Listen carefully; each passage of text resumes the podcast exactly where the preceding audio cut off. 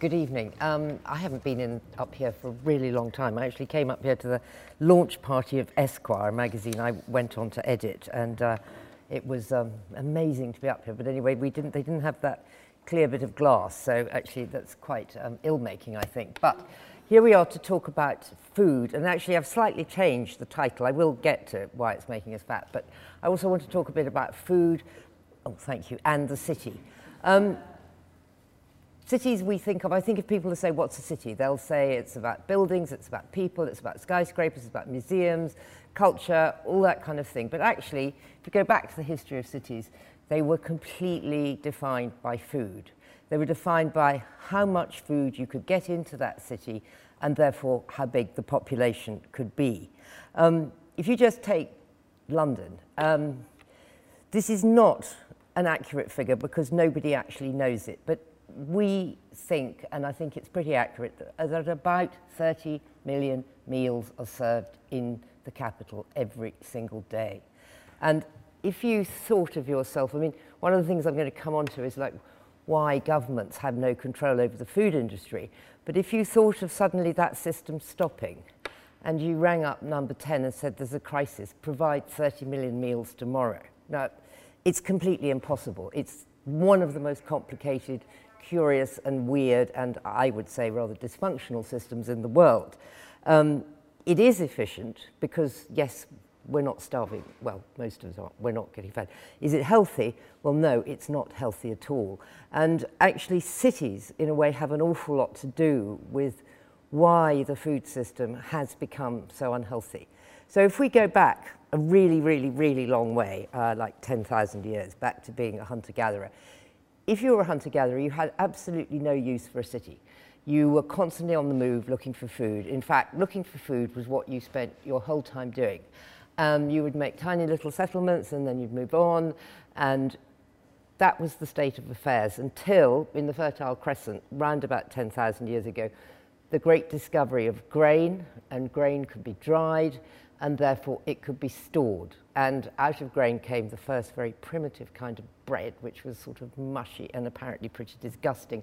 And we know that people in those days had absolutely appalling teeth. So whether the brain had something to do with it, I don't know. But it was this phenomenal game changer in the history of the world because suddenly you didn't all have to look for food. It was fine that people who were smarter could go and be builders and architects and politicians and rulers and from there everything everything completely changed and those cities that were in Palestine started to grow grew throughout the world Rome became the first city that topped a million Rome was also, though they didn't know it, the inventor of the food miles. Rome um, used to get oysters. For some bizarre reason, they got oysters from the UK.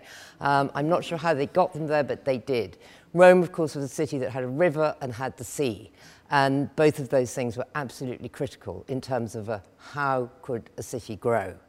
Um, so let's think about London and what London was prior to round about the 1830s and the Industrial Revolution, which is the other great big game changer, which we'll come on to a minute. But this city was just about food. I mean, Matt Green will probably tell you about bear baiting and all sorts of things. I've heard him tell wonderful stories about what happens in this city. But my feeling is that you'd walk around this city and you'd be conscious of the food. You would have cattle walking through it. You'd have pigs in back gardens. You'd have Blackfriars Bridge, where I used to work beside it. We still had the rights to walk geese across the bridge. Never happened, but it is still there. In London Bridge, um, you can walk sheep across London Bridge. There's, these old statutes are still there. And the names, Cheapside, Bread Street, they are part of what this city was. You'd have been in no illusion where food came from. I mean, there would have been carts coming up carrying vegetables from the country, there'd been ships coming in, bringing in stuff, whether it was from abroad or from other places. Um, we would have had pigs in the back garden, the big markets like Billingsgate and Smithfield, um, Covent Garden, they were huge, they were powerful. Most of the people who ran the vegetable market in Covent Garden, they kept like the early suites in the Savoy and then they'd go back to their mansions in Essex. They were kings of the city. Cattle used to walk and Some cattle used to walk all the way from Scotland to the London market. Apparently, they lost so much weight by the time they got here 100 pounds per cow. They would then be fattened up in Islington, um, which was a pasture area. And also, they put them near breweries because then they could use all the spent grain to fatten them up a bit more. Um, milk was often a really big problem. London, at its peak, had a herd of 20,000 cows, which were living in all sorts of different places in parks. And the milkmaids apparently used to get up at three in the morning and they would cart the milk around in pails. It was very unhygienic, um, but it was, it was what we had. So you were never in doubt where your food came from, and a city could only be as big as it could supply food to the people who lived in it because there was no point in getting so big. You certainly could not have had a city, couldn't have had this city, you could certainly not have had like Mexico City or something like that. But industrialization changed that incredibly quickly. Suddenly you had a railway, so you could speed cars into the middle of the city. You could sort of take away the fact that there were animals around.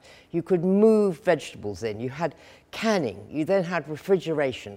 And almost without anyone realizing what happened was that food which was something raw and fresh and sort of wild and real, and that's sort of what nature wanted us to have, suddenly turned into an industrial commodity. And if you walk around a Tesco's or a Sainsbury's or whatever today, there's no sense of where the food came from. And I know it's a kind of cliche, but um, you know, I meet kids who still say, oh, spaghetti grows on trees, and you know, you, you plant, you do gardening with them, and they'll take out a carrot and they'll be amazed that this thing they ate had some connection with the soil. And it, it's kind of mind boggling, and it's happened very, very fast. So that's one of the things that started to slither in the food system. The other big thing, which we get gallop quite a lot up to date, really, into the, about the 1970s, when a whole lot of things came together with the food system. One that was that um, we got feminism, women working, um, mass manufacture became extremely sophisticated, and these two things combined to say that we could stop cooking. In fact, at Spare Rib, we had a slogan don't cook, don't type and you'll get ahead, girls.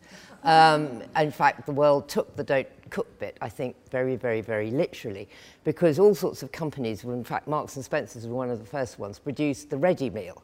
And the process of how you prepared food, it wasn't just where food came from. The next big thing that happened was how you prepared food. Suddenly, you didn't have to do that anymore.